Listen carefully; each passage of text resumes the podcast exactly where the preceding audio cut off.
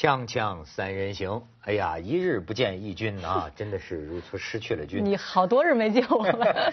义军真像一个哎，义军就像丢失了的军，失联了的军。对我们失联很久。义士嘛，其人义士。对，就是丢失嘛。丢失了的军。我爸妈老跟我开玩笑，我这名字就是说我是在。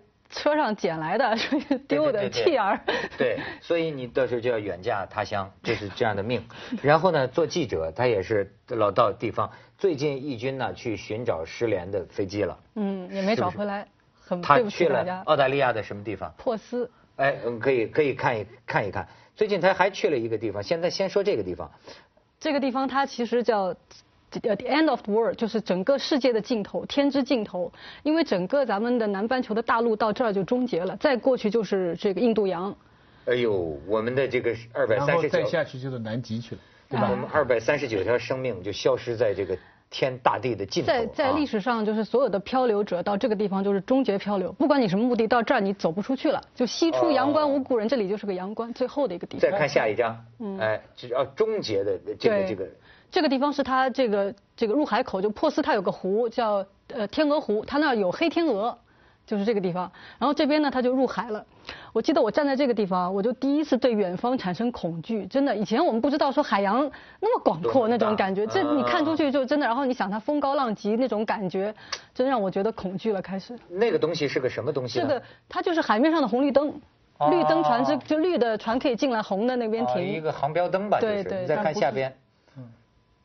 啊，这是记者，就这个不是我拍，就是借一个朋友，就是所有的记者在等搜寻的飞机回来，他们会带来一些新的消息嘛，然后每天其实都在空等，都没有好的消息，到现在没有，对，到现在啊，没有一块正式，跟我们第一天做节目的情况一模一样，而且开始说两千公里怕是外面，现在又转了另外一个地方，转了另外一个地方，又转了另外一个地方，开得快，燃料就是烧尽的早，所以掉下去可能掉下去那个地点要比我们想象当中的短。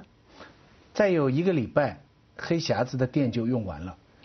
我们这里的报道在减低的时候，我昨天看了 CNN 啊，半个小时的节目花了十几分钟，头条就是讲英国的核潜艇去啦，就是每个飞机怎么样，就是说他们认为如果再过这个一个礼拜再没有任何东西的话，它可能就像你第一次所说的。可能永远就是个谜了。嗯，对，是啊，就是永远是个谜。就这对人类今天的科技是一个太大的挑战了。就人类发展到今天，你知道，你知道人类之所以历史改变，就是因为航海的改变，嗯，对不对？哥伦布航海的改变，现在有航空，但最后没想到最大的挑战又又到了大海里边。对，就是我的感觉，我从香港，我从香港飞到这一个特别宁静的这个全世界的尽头，七个多小时嘛，而且整个转了一个季节，香港当时是。快到夏天，它那里是转入秋天，七个多小时你就飞到了另外一个世界。但是这种快速便捷带给我们有时候就是一下子你不知道怎么回事了。但是你在记者那儿到底听到什么？还有什么新的消息啊？其实几点啊，就说我听到的一个专家跟我讲的一个让我觉得最。恐怖的一种感觉是什么呢？他说，如果最后就第一，肯定这个飞机最后是有人为去去操控的，不是说机就机械故障自己这样飞。他说，即便他一开始是有有毛，就是说有这个机械故障，最后一定是人去操控才能飞这么远，而且它当中有这个拉高拉低啊什么。他说，这个人如果他对印度洋很熟悉，他有这样的知识，他会知道我飞到那儿去是谁也找不到。就是说，如果他故意往那儿飞，让你连残骸都找不到，我当时听了觉得特别的恐怖。那他的目的就是让你找不到？有可能，只能说是一种猜测。还有一个呢，就是说大家现在整个对整个事件当中政府的操作什么特别有很多的这个问题等等哈。我问了很多专家，就是有一些事情它当中有什么可能被掩盖的？呃，有几样东西可能是一些政府层面出于安全原因的操作，它必须要这么做的。比如说，我们看到那些这个卫星图片，现在的科技其实很发达，你看一张报纸，它可能都能看到你在看什么，从这个从它从天上，对吧？为什么我们看到的照片很模糊，都是黑白模模糊糊这个东西？就是因为它不能够公布高像素的照片，因为从高像素片上，很多业余人士会去分析有没有关系。第二就是说，它可以分析出你这个卫星在哪儿。你透露了什么样的信息？所以他不能告诉你。就大胆的保留军事。各国政府其实都是在对，都是在掩盖。这那这但这个你可能可以去理解他为什么要这样做。嗯。但他们自己掌握，他们自己知道去哪儿找。第二一个呢，就是这个雷达信息。很多像印尼、泰国啊，他们其实飞机有可能经过，他们会觉得很尴尬，说我的雷达没看见，所以我不愿意告诉你，或者说我看见了，但是我不愿意告诉你我的雷达信息是什么。所以从一开始就各国之间这个合作很困难。还有一个呢，就是他们说马就是马就马来西亚这边，他其实最有可能他做错的，或者说他所谓延迟公布是什么呢？两点多钟呃失联，对吧？当时他知道飞机在飞。不知道，他可能也不知道在哪儿。他们在等，等燃料快烧光的时候，他们觉得有可能飞机会降落在哪里。这个机长也好，谁也好，会告诉他们我们在哪儿。那么等到这件事情有个结果了，他才公布。所以当时这几个小时，大家就说他你拖延，你不告诉我们真相，可能他也不知道飞机在哪儿，在等。这个我估计啊，就是说都骂马来西亚政府。呃，我听那个有的去过马来西亚的人呐，他们都说呀。马来西亚那个官儿啊，就这样，就是咱北京人讲啊，不是装傻，就叫面，就叫面，这不碰见个事儿就大嘴唇子、厚嘴嚼舌，不知道说个什么，没碰见过这种事儿，他就是要念念悠悠悠悠悠，就是这么个样子。他平常说他们的很多官僚啊，就是这样讲话。呃，包括碰到，甚至有一种有种威权，就是对对国内的时候哈，他平常不太习惯说现现代什么这种政治文明，他好像没太大这种素养。他是属于那种竞选制的威权政府，对，就是表面上是有竞选，但竞选当中呢也出很多花样，但他实际上执政的时候呢，他是个威权。据他们当地的人说呢。呃，他们这个总统，呃，不，那个总理啊，几次开记者招待会什么，这在当地已经说非常重视了。嗯，就是为了一个飞机的事情，总理跑出来自己这样说话。嗯，他们当地的传媒就说他们已经非常重视了，但是全世界的目光来看来呢，你相比之下，他们觉得行动缓慢。其实我第一天我就提一个问题，他两一点多钟就没了嘛，到八点钟宣布失联。我当时提了一个就是很简单朴素的问题，就是说为什么一点钟的事情八点钟公布？很多人很多网友就就上来说傻瓜啦，这个他们要一一个航去查的嘛，什么什么。现在看来非常妙，这个飞机是飞到七八点钟，他是八点钟不见的。他以他后来他也不知道这个情况，他们说是那个 看雷达的人看到了。现在还有就是这个刑事调查当中，他们也说很多东西不能说，就说他告诉你，可能有人就会去销毁证据或者什么的。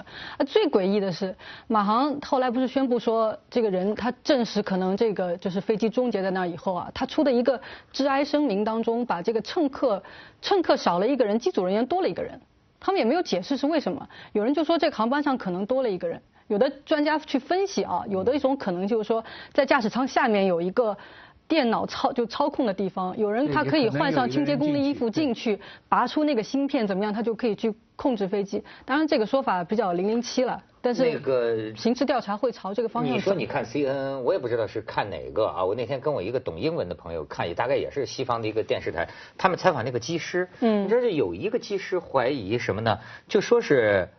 飞机上的人都失去知觉了。对，啊对，到最后他到最后是因为这个呃缺氧，他飞机是这样，他这个油啊，他他烧完以后还会飞六分钟，这个六分钟之内，我问呃专家，他们说很有可能人已经没有知觉，但他飞机掉下去这个压力会很大，所以他们认为没有生还者是这个原因，他这个冲击力很大。那么，他就说有希望的是这些人最后没有受到痛苦。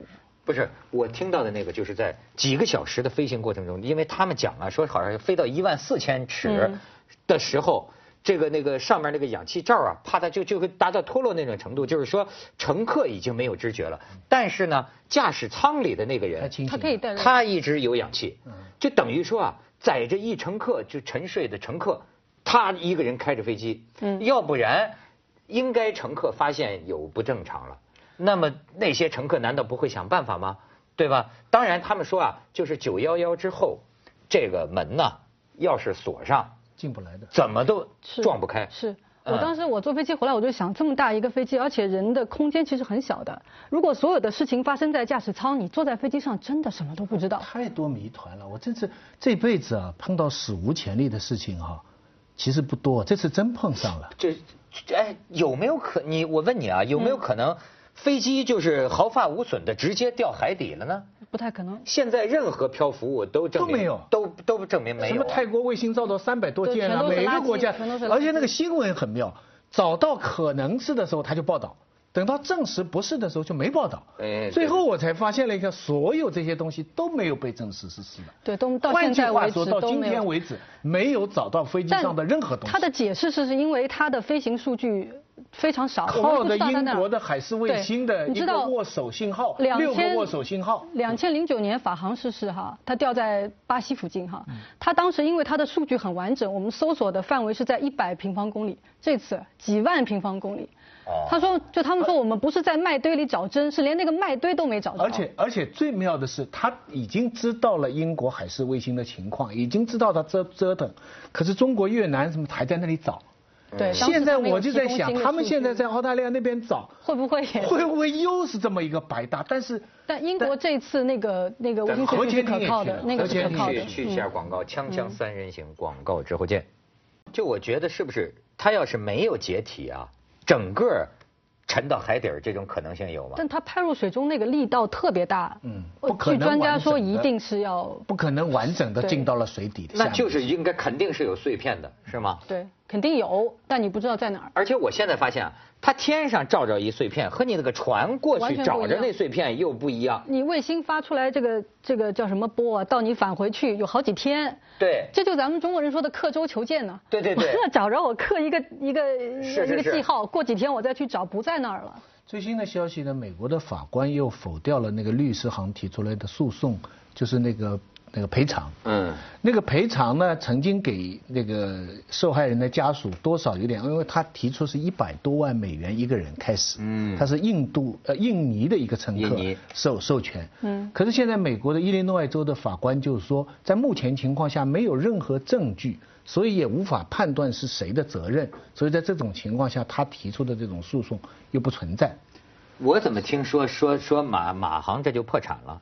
马航本来就快破产了。是就因为这个事儿啊，恐怕弄不好就至少现。在是信誉破产嘛，很多人要不就是说不做马航啊，怎么怎么样？我至少就觉得很多人的心里会有这个阴影是肯定的。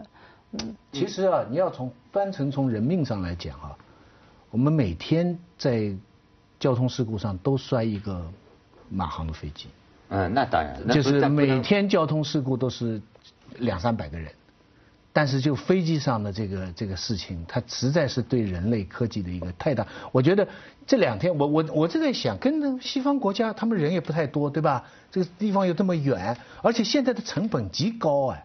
现在你像澳大利亚，他们那么军舰，世界各国中国军舰去，搜索的成本也极高哎。对，但是他也不能让全世界的军舰都去，所以你现在看，除了中国以外，都是美国的盟友在那儿搜索，呃澳大利亚、新西兰、没听说美国的核潜艇去，对不对？嗯，美国它提供了一些深呃深海深海探测器，嗯但是基本上它里面牵涉到太多军事的东西，它还真不能让谁都来。但这时候你就觉得特别的就特别的这个无奈，大家都在海，域但是是公海，是公海，这是公海，对，但是现在有几个国家在那儿搜寻六个国家。的船？日本、韩国、中国、呃、澳洲、新西兰和美国嘛，全在那边。啊但那几个全都是盟友，你看。哦，对那那你不是他们要还要找多久呢？他现在至少不知道至少现在黑盒子的几年这个最近一个礼拜是最紧张的，因为它的发电，嗯它那个发信号只有对三十天，三十天，也就是说四月八号前是最有希望找到黑过了这个盒子的时候，你还如果你仍然能够打捞上来，这些数据可以被修复的，嗯它可以听出来里面。但是你找到黑盒子的机会就渺茫的多，没错没错因为它现在它还在发信号。它现在他们专门那个黑盒子还在发信号，在海底几千米还发信号。还在说来找我来找我，将来就连这个声音都没有了。哎，你们说哈，难道真的就是外星人的因素是零吗？我我你先或者说是证明有没有外星人呢？异度空间，或者说是一些我们现有科学还没有发现到的一些原因。至少我在那里的感觉，觉得人很渺小，科技科技有很多未能达到的这个地方未解之谜。而且我是觉得说，过去很多时候我们看在历就在历史上面几十年未解之谜很多，但那个时候的没有像现在媒体天天报、天天报、天天报。嗯我就不知道现在的人是怎怀着怎样的心情在等这个结果。现在我们恨不得就第二天就知道嘛他现，在但你要等几十年，它给我们的几个领域都带来非常大的挑战。嗯一个就是科学领域，对我们自自信我们今天科学发展到这个地步，大家提出了一个一个一个疑问。政治领域各国之间的这种协调不去讲它，对不对？还有人性，就是心理学的领域。假如说这个人现在现在马来西亚形容说是是是劫机，那这个劫机的假如是机长做的话，这就给我们永远带来一个谜团：这个人性，人怎么会这样？这一个正常的人，他怎么可以这样？所以这个，但很多专家都说，尽管会花很长的时间，他们认为最终我们会找到他。因为你肯定在这个海，你就很长时间吧，咱们不能设定最后期限。嗯。你要有足够的船、足够的飞机，你总能找到它。呃，得在足够多的潜潜水艇，你能潜到几千米深吗？足够多。那个是四公里深，对。四千米，那这那你这个不定，我觉得甚至有可能，呃，这个几百年以后，我们的后人有一天偶然在深海发现了一个，说啊，这就是几百年前的那架飞机。有可能吗？有个悉尼号军舰是六十年以后发现。是啊，不排除啊。当然了，就说这个，咱先别管这个扑朔迷离的事情了。呃，义军最近呢还去了另一个地方，我们可以看看照片，他净去这个点儿，你知道吗？你看。瞧见没有？这个是寂寞生科和我们义军。我想证明说，不是，我想证明说，就是在当地梳这个辫子不是寂寞生科的专利，而且当地人当地人跟我讲说，寂寞生科那辫子是假头发接的。哦，这姑娘是真的。这姑娘是真的。你瞧，哎，但是还是黄对金头发梳这个辫子好看。这个，这个是在东部青俄城市啊。对我来说很惊讶，还能看到这个列宁像在那边。还没给推倒哈。对他们，而且呢是打出了这个，你看当时那个苏埃，就是那个苏维埃的这个这个镰头斧刀啊。再看下面。镰刀斧头旗。嗯，镰头斧刀。十 八般兵器，镰头斧刀。这个是。基辅广场上抗议示威，然后这个死的人，然后他们每个人，他们当时呢已经是写把在在这个胳膊上写了他的名字和血型什么的，所以最后就是能够找到这个人是谁是很容易能够找到。这就是抱着死的决心去的呀，是吧？他们也没想到最后会发生，而且他们是跟军警对峙了一段时间，把军警往回往后推了一段。这个是原来呃是阿富汗作战的时候的那些老兵，就他们以前为苏联去打仗，现在是反普京。他们就说我们这次抗议示威没有武器，就是我们自制的这种木棍，还有这种铁的这种这个盔甲一样。他说我没有武器，对不对？而且最重要是他们的孩子出来了，所以他们都跟着出来了。抗议示威的人，哎，你到那儿亲地亲亲身实践，感觉这个问题怎么样？我觉得就是新闻都不靠谱啊。什么新闻不？就是我们所看到的新闻贴了太多的标签，跟我们讲的就是说。啊，这是亲俄人士，呃，就是亲俄的城市，因为是讲俄语的人口多，他们自然就亲俄罗斯，所以他们要跟俄罗斯在一起。然后你在当地看到，我觉得这个事情分太多的层次，不完全是这样切的。我觉得更多的是他们对一个政府的管制有没有信心。啊，就是说，更多的人是对乌克兰政府的管制感到很失望。有人说不如跟俄罗斯呢，就是这种情绪。啊。第二一点呢，就是说这些人是。这个地方啊，它很多亲俄地方，它原来在前苏联的时候啊，比如说我去的这个东部城市，它很典型，它是一个矿煤矿城市。那么当时给前苏联不是供供应那些煤矿吗？这个城市在前苏联的时候名字叫做那个斯大林。等前苏联这一解体，他们工厂都倒闭了，所以在记忆当中呢，苏联对他们来说是稳定的象征。啊，对吧？咱们先去一下广告，接着说啊，锵锵三人行，广告之后见。哎，接着说。啊，一个是缺乏这个管制，然后呢，而且呢，它所以这个整个城市里面是一对是是是相对来说低收入人群，然后呢，他们的文化水平相对来说不是那么的高，然后他们看乌克兰的东部，对对东部，他们看的所有的他们所接受到的媒体资讯啊，全部是俄罗斯的那个电视台，他们不看这个乌克兰的台啊什么的，所以他们呢就是。就当地人说他们被洗脑了，就是他们这样的说法。就还有一点就是很有意思，就是在当时这个抗议示威现场啊，你看到很多人在那啊，亲啊那个普京啊什么什么什么，声音很大。在这个人群的背后，有一个人悄悄走到我旁边说：“你有没有注意到这里没有年轻人？”哎，我说什么意思？他说。都是年纪比较大的。对，他说有，因为他们对以前的这些有记忆嘛。他说年轻人其实并不想亲俄罗斯，但是呢，他们人数少，他不太敢出来跟这些很激进的人去去这个针锋相对。嗯。那么他说这个城市最重要的问题是没有中产阶级。他说要么就是特别穷的人，要么就是乌克兰首富在那儿。为什么呢？这些人包括他前总统那个扬努科维奇，他们是在旁边的一个，就他的那个那个老家是在旁边的一个城市哈。没有好的管制，这里就会产生黑帮。这些人赚了很多钱，然后混入政坛等等。那么你在这个城市，你就看到最贫困的人和最富有的人在那里。所以这些人对整个他们的生活的境遇产就充满了愤怒。所以觉得我们要跟俄罗斯，就是我对我的现状很失望，所以我宁可要转一个地方。类似于我们这里下岗工人群成堆的地方，怀念以前的。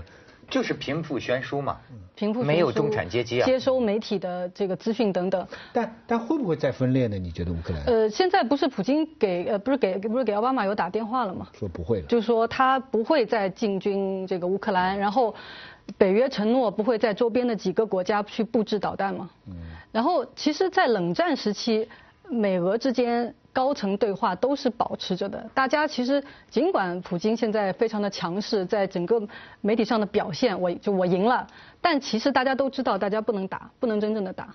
嗯，普京这叫见好就收啊。对，是是是。而且我记得你有一次说到说，你认为这个当中有一个谁是什么有奶便是娘的问题。对对对。但我觉得还有一个就是这个是真有奶是 假有奶，就是说。他们对俄罗斯的实力的判断、经济的判断，其实是不是跟他宣传上是一样？普京现在能这么干，是因为他不惜被经济经被经济制裁，不惜我后几年我国家经济会下降。他现在卢布贬值很厉害啊，他一跟西方做出对峙，卢布哎呀，那美国就是啊有二十几个人，但全是全是普京的那个亲信啊，他周边最重要的人。真是接下来为您播出《文明启示录》。再对峙还会有下一步。他们说这个对峙。